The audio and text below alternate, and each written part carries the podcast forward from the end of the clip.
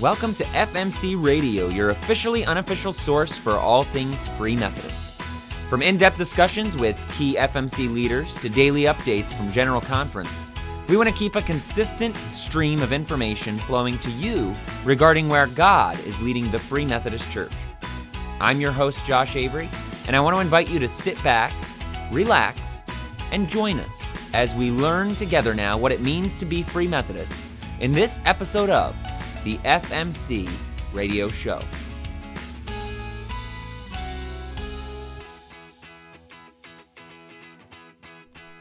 November 25th, 128. And uh, today we have a couple different announcements to make. Uh, the first is um, maybe you've been looking for just the right gift. Of course, people are trying to find things for Christmas time. Um, but there are all sorts of amazing books in the Light and Life bookstore, and um, you can access that via the website, of course. But coming up very soon, November 29th through December 2nd, so it is a short time. But November 29th through December 2nd, they are having a special sale. It's 20% discount on any book that is in the Light and Life bookstore. Now, you need a special code in order to get that discount upon checkout.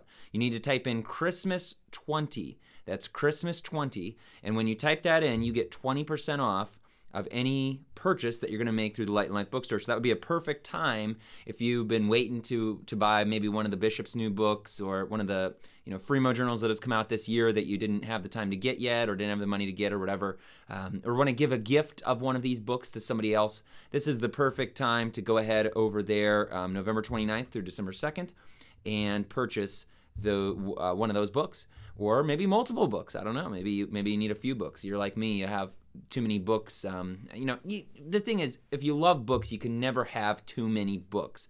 But it almost becomes an obsession, doesn't it? Uh, like I, I, feel like I have so many books, and then I'm like, oh, but I don't have this book, and I need this book. Uh, and you know, you get the book, and then it's in the pile of things to read. Thankfully, I do uh, read pretty much everything that I get. It just sometimes takes a little while once I buy it to read it uh, because I'm so uh, stacked up from buying books that uh, you know they're they're kind of piled up in a in a log of. I need to get to them once I can finish the ones that I'm currently reading. Uh, maybe you're that same way. Um, uh, also, some other things um, that are exciting that that uh, have been announced and, and talked about. Um, and I know I, I missed this. This was actually mentioned two weeks ago in an article written by Jeff Finley. And I'll just read a little bit about it. Um, Outreach Magazine is known for its annual 100 issue that honors the fastest growing and largest churches in the United States. And this year, the magazine added a new recognition the 100 plus reproducing churches in America. And a Free Methodist congregation, Light and Life Christian Fellowship in Long Beach, California, received significant coverage for its multiplication efforts.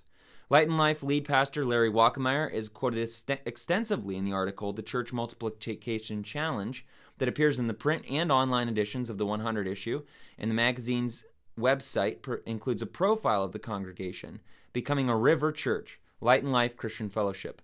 Now, I will put a link um, in the notes today to both the uh, article by Jeff Finley and then also the Outreach Magazine article, um, the one that I just referenced, titled "Becoming a River Church: Light and Life Christian Fellowship." They did an entire um, an entire article on it, and it's uh, kind of interesting the the the the way they catch your attention at the beginning of the article. They just say how a church with 39 parking spots has reached thousands. So that's a, a, a, pretty interesting thing. Grips your attention, like, oh, okay, how are they gonna, you know, how are they even gonna fit that many people? You know, how do, what, what, does that mean? So I'll put a link in there, and you can read more about what's going on at Light and Life. Um, and congratulations to them for being uh, featured in the Outreach Magazine 100 issue this year.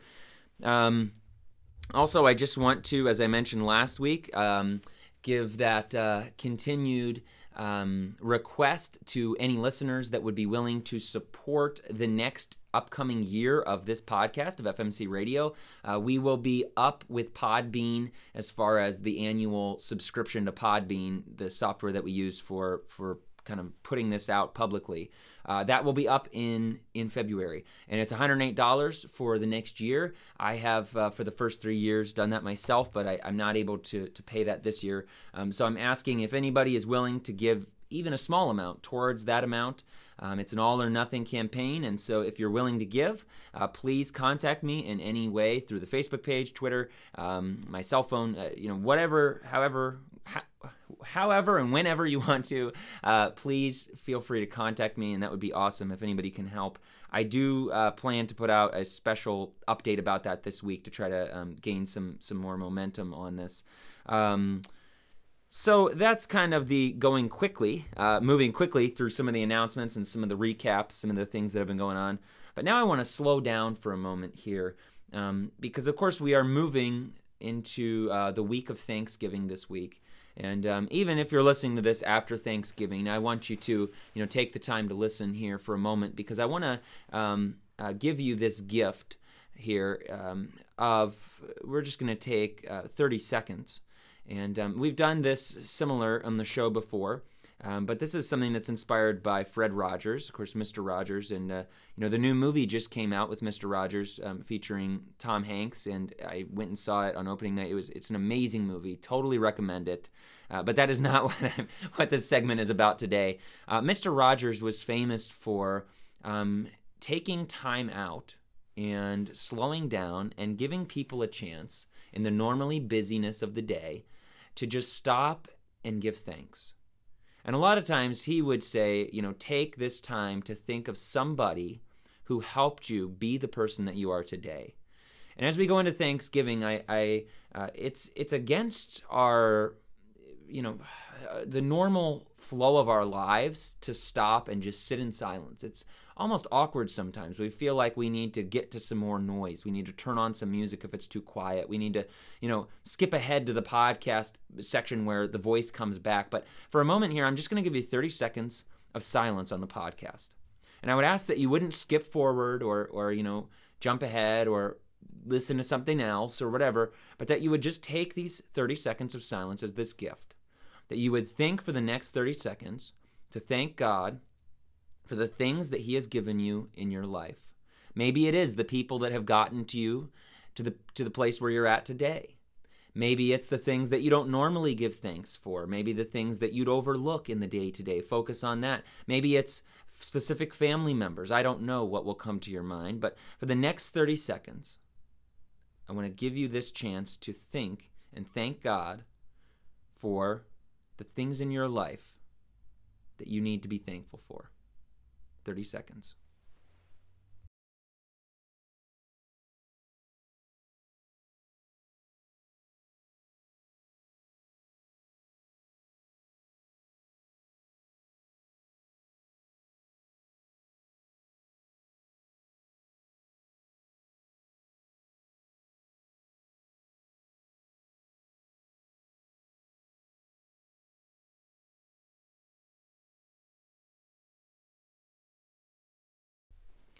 And dear God, we do thank you for everything that we um, often overlook.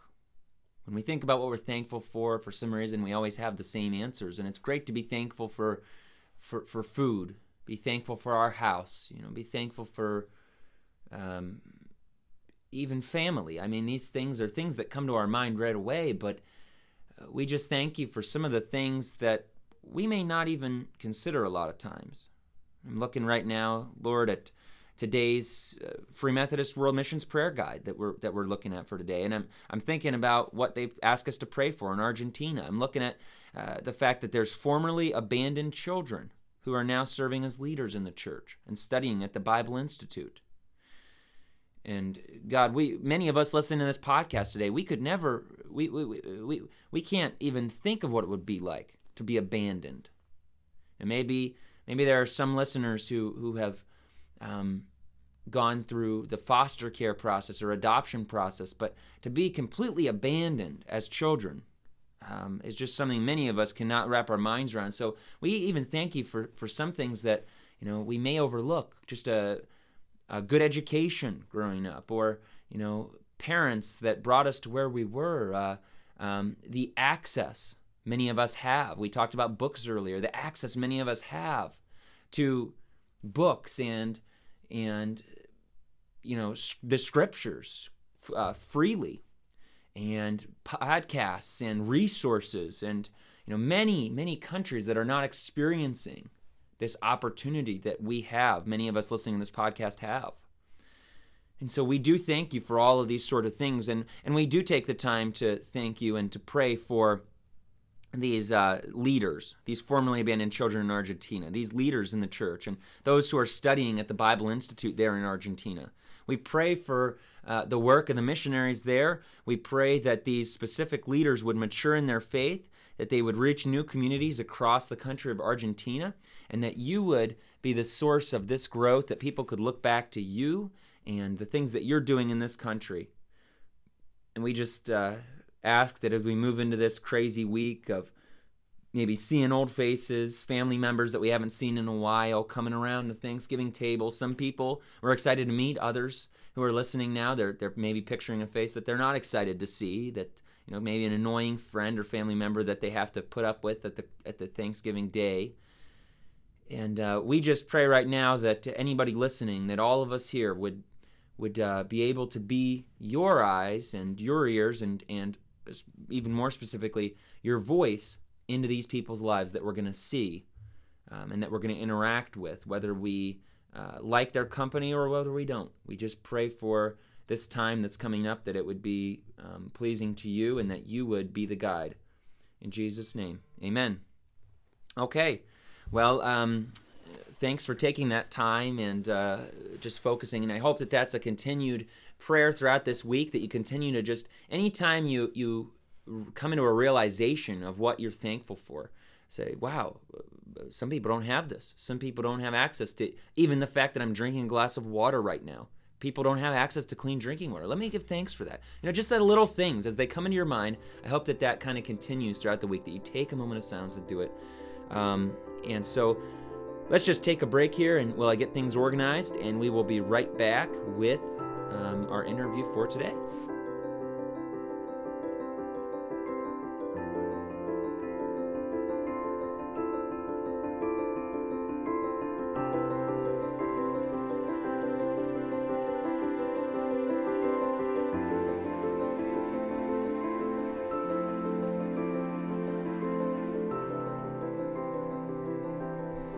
Well, today we have with us uh, yet another individual from Rochester, New York, and specifically Edgewood. You may remember a few episodes ago we talked to Ephraim Wilkoff from Edgewood, and it's, I don't know, it's a popular place. We're getting uh, all the people there. So today we have uh, with us Kim Roth, and Kim, thanks for coming on and talking to us today. Thanks for having me. Yeah, um, I, I mean, I, until very recently, um, was not aware of you. I'm, I'm, still learning. One reason we started this podcast is uh, not only for people to learn about what's going on in the Free Methodist Church across America, but also for myself to learn a lot of things. So I didn't I didn't know anything about you until uh, this month. I heard a little from Ephraim, and then I also read um, an article that referenced you a few times in this month's Light and Life. Mm-hmm. Um, but I, I just want to start out by, for my own sake and the sake of others, um, just for you to tell us a little bit of your personal story. And um, I know in the article that was published, for those who read it, um, it mentioned that you're an urban missionary to the city of Rochester. Um, it doesn't go into a lot more details on what that role entails. So tell us about kind of your journey, what led to that, and then what this calling of being an urban missionary to the city of Rochester means. Yeah. So um, I grew up in Dearborn, Michigan. My dad was a Free Methodist pastor there. Um, and so when it was uh, time for me to choose a college, I went to Spring Arbor University. That's where I met my husband, and I majored in education um, there. But uh, my junior year in college, I had the opportunity to um, go on a spring break mission trip, and I chose to go to New York City. Um, it was targeted as a homeless ministry, and then we were also going to do some work with uh, children in the Harlem area.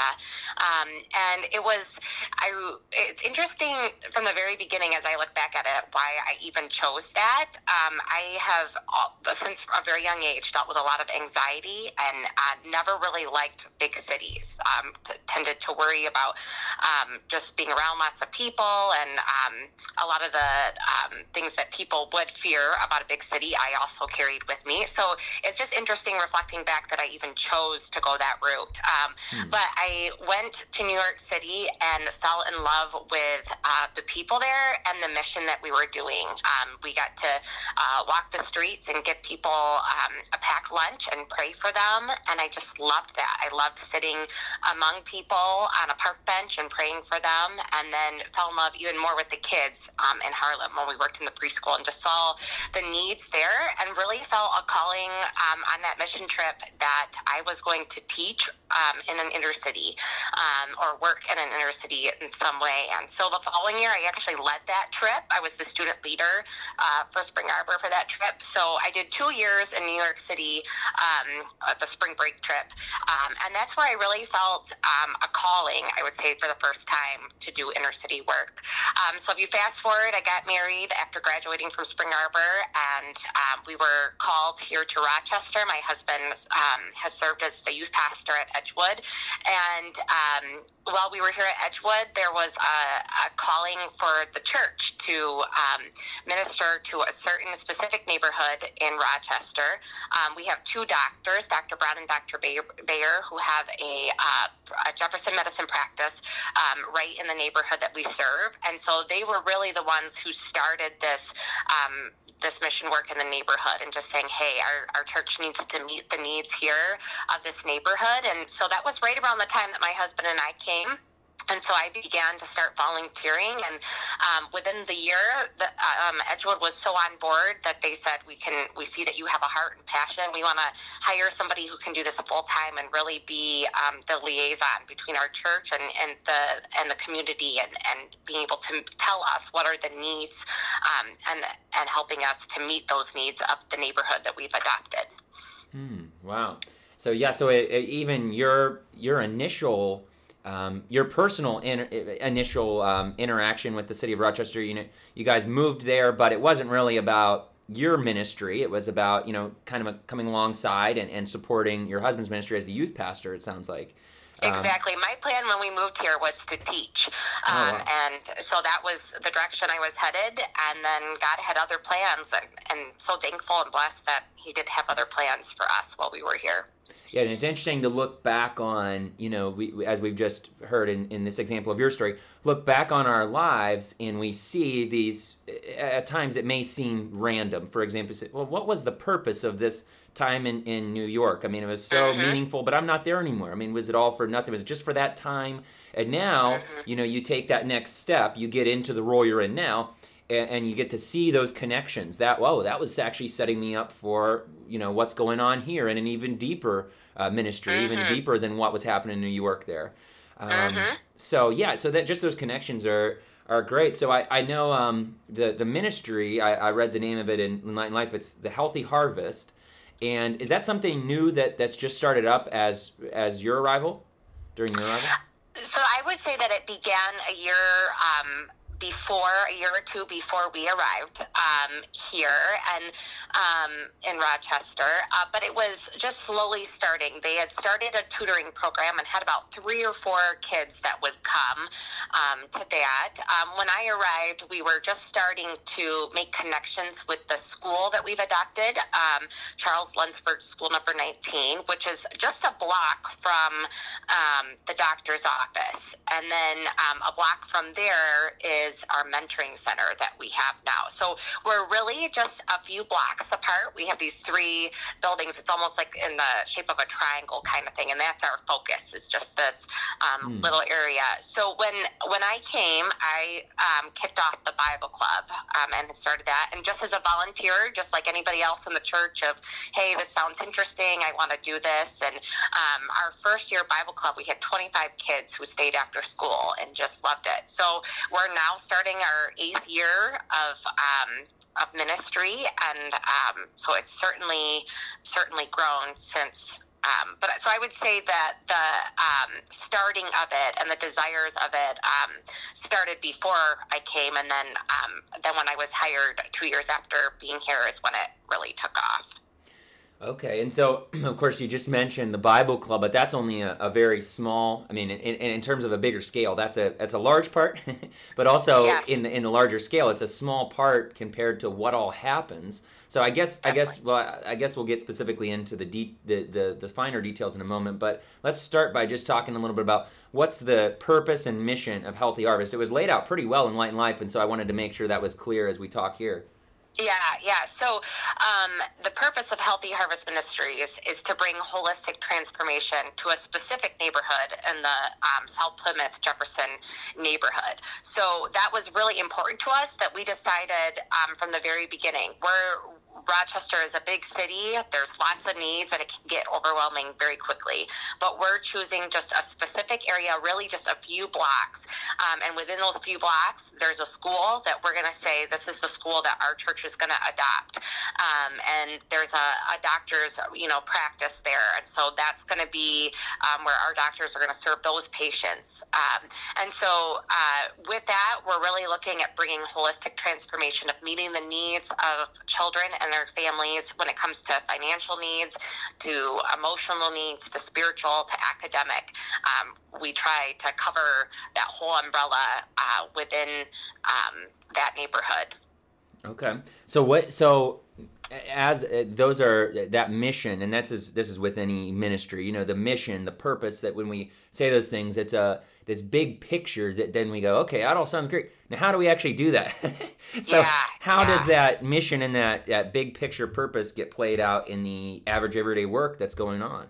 Yeah, yeah. So, and then it is, it's a huge undertaking, right? And um, so uh, we do different things, uh, and I, th- I would say all those intertwine. So um, the, the first thing is we've been blessed with a center um, that some people from our church um, were able to renovate the last year. Uh, and so in, in that building, we're open four days a week, two days for elementary kids and two days a week for uh, middle school, high school kids. And if you remember me saying just a little bit ago, we had about three or four kids who would come when we started. Mm-hmm. Um, and they would trickle in um, from time to time. They, they wouldn't always come consistently. But we are now at 20 kids that we serve um, four days a week.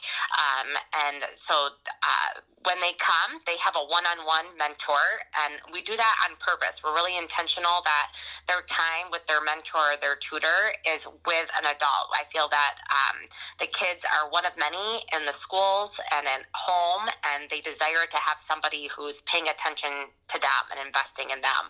So they, during that time, they come for um, academic support, um, but we also do a lot of things within that mentoring time um, to help learn social skills and um, work through things that are going on at school or at home of how you know meeting the emotional needs right within um, our mentoring time.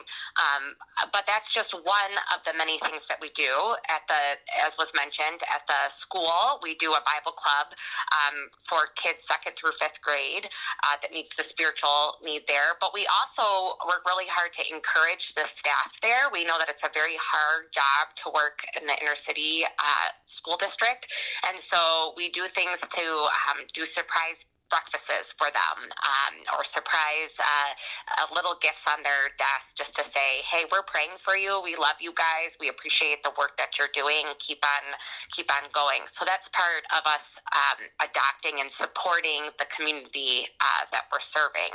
Um, but in addition one of the things that we really work uh, with to help with um, meeting the physical needs of um, just helping with instilling some healthy lifestyles is we put in a community garden um, that families can come and have a plot of land to uh, during the summer to grow vegetables.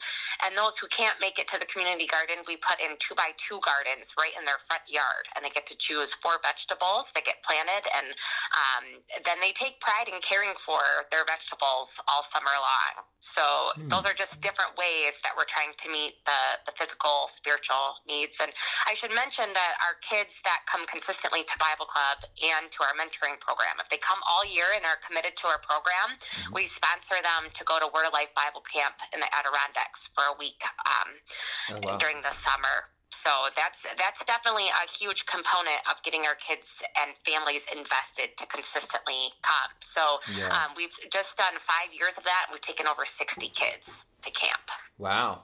That's awesome. Yeah, and it gives the, the, the reward system kind of that thing of well, well, what are we working towards? Um, there are all those things that you know that the that are being worked on that they're working towards, but to have an actual tangible thing, you know, hey, at the end of this year, this is what's what's in front of you. Um, you know, that's a that's a nice thing, especially for kids to be able to look forward to. Yes, um, definitely. And then, of course, you have the added thing of once they're there, they're they're getting uh, even even deeper uh, as a camp any camp scenario offers um, mm-hmm. that deeper help that they need, that deeper, uh, you know, connection. Um, now I'm thinking about uh, you know this time in the we're we're talking about kids here. This is a time in their life um, where you know any child is being shaped, you know, for the future, good or bad. Those things shape who they're going to become as an adult. Mm-hmm. Um, and there were a lot of different things I was thinking about as you were talking. Um, and uh, in a minute, I, I want to talk about some of the cycles um, that go on in, in these lives that we're breaking. But uh, one thing that I, that resonated, that I was thinking of um, that uh, you can speak to, or, or say maybe it's maybe it's not the case for you. Um, as a youth pastor, I've been now um, I'm a campus pastor now for two years, and I've also been a youth pastor in the Free Methodist Church for I think 13 years or so. Um, so as a youth pastor, what I've seen is um, some of the situations and and working with kids and teens and all this, when you pour so much into their lives and you're saying, oh, there's a looks like there's a lot of progress, there's a lot of progress, there's there's things going on, and then you see, you know, uh, some sort of something happens. you know, they they go off the wrong path, they make the wrong decision, they do the wrong thing, and it's like now they're totally seemingly back at square one. Maybe. You know, it seems as if they're just choosing the old ways again. It can be so discouraging um, for uh-huh. me and for people who uh, you know other people I've talked to. Do you do you have this this this uh, same situation happening? Do you feel that discouragement um, from time to time, or is it, it, have you guys had a really kind of uh, encouraging um, sense as you've have you as you've gone through this progress? How has it been um, working with with with teens who kind of go back and forth and those types of things? Oh, certainly. I, I, mean, I think anytime that you're working with people, um, whether it's kids or just, um, you know, invested in your own family members, we all fall short and have um, times that you know, uh, we get off the path kind of thing. And so I think the first thing for me that I've um, really had to remember is that I am not their savior and I'm not God. And thank goodness I'm not. Um, that they, um, that that God loves them deeply, and um, He's not done yet. The work's not done, um, and I think just reminding ourselves and reminding the team, even reminding Edgewood, that we're not committed to. Yes, we'd love to see progress and love to see lives change, but we, um, what our commitment is, is to just show up and to be part of the journey. Mm. And for some of those kids, that might mean that we get to see the end result of them um, finishing finishing school, of them um, uh, learning to love better, uh, making better choices at school, and not getting in fights, that kind of thing. And for others, uh, we might not ever see that. Um, and so, uh, yes, there's definitely times that uh, I would say, to be honest, there are more times I'm discouraged than I'm encouraged. But it feels like God um, gives us that extra um, encouragement right when we're about to give up and wonder if we're really making a difference yeah. um, in the lives of kids or in their uh, the lives of their parents, that kind of thing. And so, yeah, I've certainly seen um, even in the last year some real successes of being able to take kids. Um, the way I would describe it is that a lot of our kids are at a negative 10 in their faith journey and in their journey of life of becoming successful. And we might get them to a negative 7 or negative 6. Mm. So we're getting them closer, but um, they're still a long way ahead. Um, and others, we've moved from a 0 to a 5. Um, but it's just being committed to the journey um, and not necessarily to being committed or giving up um, on kids that we might not get to see uh, the end result that we really want to see. Yeah, absolutely, and that is the the danger for um, you know some or or the temptation for anybody is to say, okay, well this you know this person's too far gone. We gave it a chance, and you know they didn't respond, or they you know they looked like they were mm-hmm. doing well and they didn't. So now we're just gonna kind of give up and move on to the next you know child, and that mm-hmm. could be the temptation for anybody you know working with people is to just say oh you know they're too far gone um, and to mm-hmm. as you said yeah that's that's great what you what you talked about. Um, well, uh, so what are what are some of specifically some of the cycles that you've seen um, surfacing in the lives of the people that you've worked with, um, and why are these cycles so important to break? Yeah, so I think um, obviously the, the families uh, that we're serving are in poverty. And I think one of the things that a lot of us have a misconception of is that when somebody's in poverty, it's just a financial issue. But really, when somebody's in poverty, um, it's not just a financial point, but um, poverty from having a good edu- education um, or even having a community or family support. And all these things are intertwined. Um, so with these cycles that we see, you see something like um, when when a person's in they are in survival mode in every aspect of their life. And so um, when they're short on money and the car breaks down, they might have enough money to, to pay just the bills for the for the month. But if something um, extra happens, like their car breaks down, they don't have that cushion of um, being able to get it fixed. And so then that affects everything. That affects not being able to get the kids to school on time. Um, and so then the kids just don't go to school. There's not this um, understanding of how important an education is because for many of our families um, or the kids that we serve, their parents aren't even high school graduates. And so there's not this, if they miss school for three or four days, it's not seen as um, a dire issue um, because for them, there's not this. Uh, this planning for the future of why it's so important to have to have an education, um, and even a lack of family support or community or church family that comes alongside them. That is something that we see that um, when you're talking to families and you find out um, that they've gone two or three weeks without um, uh, certain things that you and I would easily call on our family for a coat for our kid. Um, if we didn't have the money, we would call on grandma or we'd call on somebody from church just to help us, that kind of thing. And so you find out these things two or three weeks later and realize that they're not even um, they don't even feel like they have people to call on um, that are um, in their boat to be able to to support them when they need or somebody to call when they're in a really down time. So I would say that these cycles of of um, not having um, like the financial needs or or even their emotional needs that all when one of those areas isn't met then it seems to crumble everything else in their life um, and so we see that over and over. Um, and you usually start to know something's happening when a kid doesn't start showing up for mentoring. And you realize, well, it's because they didn't have enough money to pay for gas to get there. And that's mm. because they were sick for a couple weeks. And so then they weren't at their job. And so all these things uh, affect everything. Um, so that's what I would say is. Uh, the and it seems like it's very hard to get ahead. There might be a mom who gets a raise at work or gets um, extra hours, uh, but then um, the uh, DSS finds out, and so they lower how much they give towards their mortgage, and so then that puts the mother back in a, a, a real problem of not being able to pay for housing. Um, so these are just the cycles that go on and on each and every year that we see. Hmm. And this just gives us again the conversation that um, people who are not in that situation, people who you know don't struggle to pay the bills, um, and, and don't know anybody who you know have never took the time to know anybody who is in that situation. Can just make you know generalizations to say well you know these people they need to go out and get a job. People need to get out there and you know whatever it is. And it's like mm-hmm. well okay you start to get to know people you start to find out the situations and you just give an example. You know it's like okay well one thing goes wrong you have an older car breaks down. Well now you don't have you can't fix the car so you can't get to work you know there's so many aspects to this more than just you know the, the the kind of generalizations that have been put out there about you know people who who have, who struggle to pay bills or, or struggle to kind of get, keep the keep the finances together mm-hmm. um, so yeah so the, it's these very small seemingly even possibly to, to some of us insignificant things well that doesn't seem that big of a deal but actually those small little things then have kind of a domino effect uh, exactly. into these other areas.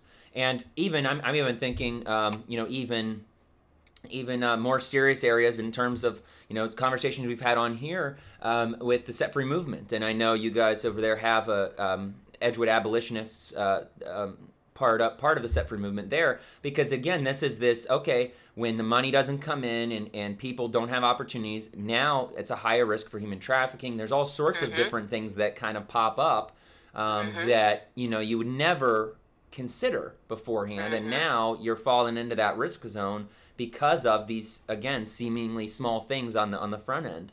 Hmm um, hmm so you know we talk about these hardships and we think about the the neglect in some of the families abuse sometimes uh, the other negative things that have been involved that other that people have been forced to endure. So eh, why is the role of jesus in their healing so vital and so in other words some people would say well you know we can just kind of leave the spiritual stuff off to the side why don't we address the physical emotional psychological harm get people whole in that way and we don't need to bring in you know the church stuff Yeah, yeah. So if I could sum it up in one word, I would just say hope. That Jesus brings hope, and um, people that are just living um, day to day and so much pain and hurt, um, they need hope. They need to know that there's something more out there, and um, they cling to those words that um, Jesus promises that you know that there is that He's overcome the world, and that there um, that in this world there may be troubles and and that they it may not um, they may be living in this forever. We can't promise that, um, you know, as much as we try to get them out of these cycles, that, um, but at least we can give them the hope that there's more to come and something better, and that they they do have someone who loves them deeply and is um, somebody somebody that they can talk to day to day. Um, and so that is what is so important for the teens and their parents to be able to cling to the hope of Jesus um, when all else seems to be failing and it when it does seem so lonely like nobody else cares or wants them and so Mhm. that's that is why it's so important to um, bring jesus in uh, to to these people's lives. And for many of them um, they don't know who jesus is. Uh, and so that's what is such a blessing for us to be able to um, even at bible club it's what excites me the most is telling a story for the first time for kids in fifth or sixth grade who've never heard a story of jesus healing and the questions that they ask as they hear it for the first time. Um, or when a mother is so eager for you to pray for them because they haven't ever had that experience of somebody laying hands on her and praying for her or praying over her um, and and so I, I do believe that that that's what um, Jesus brings as hope to these to these families' lives. Yeah, that's and again, that's just something that that uh, possibly some listeners it's like, wow, that's hard to believe if they've spent their whole life in the church. You know, they we think of oh people who haven't uh, heard of Jesus or people who haven't um, you know had an experience of someone praying for them. We think oh well well the tribes you know in some far off land that's never really you know had a missionary go out. That's that's where the minds go. But you know someone who's been in their church their whole life to think well there's people right in my community that have never had anyone pray for them. It's it's almost unbelievable. But this is, you know, I, I can think of a similar story of, uh, you know, a, a kid that was kind of uh, only in our neighborhood um, who just last summer um, his dad uh, is you know abusive alcoholic and stuff. So he was kind of on the streets and nobody really knew where he came from. We couldn't figure it out at first. The people on our street he just showed up one day and was kind of just hanging out and, and late into the night. And long story short um, as the police tried to figure out the details the police ended up asking if he could stay at my house overnight. So i was like uh, okay. So I, I had him stay in one of our rooms and um, I had one of the teen Bibles that I would give to the teens at youth group, and I said, "Hey, I, I wanted you to have this." And I said, "Did you ever, you know, have you ever read the Bible?" He didn't even he didn't know what a Bible was, and he was like he was like 15 years old. Um, and I said, "Well, okay, well, look at you know, uh, you can start by you know looking at the stories of Jesus." So I led him to one of the Gospels, and I said, "Now, do you know who Jesus is?" And he was he, I guess he knew somebody. He had heard about somebody who was like a kid named Jesus. So he said, "Isn't that that guy who got hit by a car?" And I said, "No, no, not that Jesus." Like we, I was like trying to explain to him who Jesus was. He had never heard of Jesus before, and you think a 15 year old never heard of Jesus in America in Youngstown, Ohio. But you know that's the case, and so Yeah. um, it's exactly like you said. And then also something that you said. Also, I was thinking of of that um, presence in their lives, and we think, of course, of people who have experienced neglect or you know somebody maybe parents aren't involved um, you know they need a, a, a, force in their lives like christ. But also there are all sorts of examples of you know people who have great um, people in their lives maybe a grandparent a parent or a spouse or whoever. But the, the reality is that unfortunately you know everybody dies one day. And so if all of your hope is in hey i do have somebody in my life. It's my grandma or it's my so and so well, that person could mm-hmm. pass away, and so they need that longer lasting presence um, that isn't going to just be rooted in a, in a person that could be gone tomorrow, you know? Exactly. Um, so, you know, there, there's uh, there is often, you know, from outside the church that argument, you know, that question of, well, why don't we just leave that stuff out? But then sometimes, sometimes within the church, there's the alternative view. There's the opposite view. They say, well, you know, why do we need to get into psychology? And why do we need to get into, you know, addressing uh, the physical, emotional needs? What, what's, what's that about? Why not, with the church, just address, you know, isn't it possible to just address a person's deep hurts by just telling them about Jesus and taking a spiritual approach? Uh, what, what would you say to someone who would say something like that?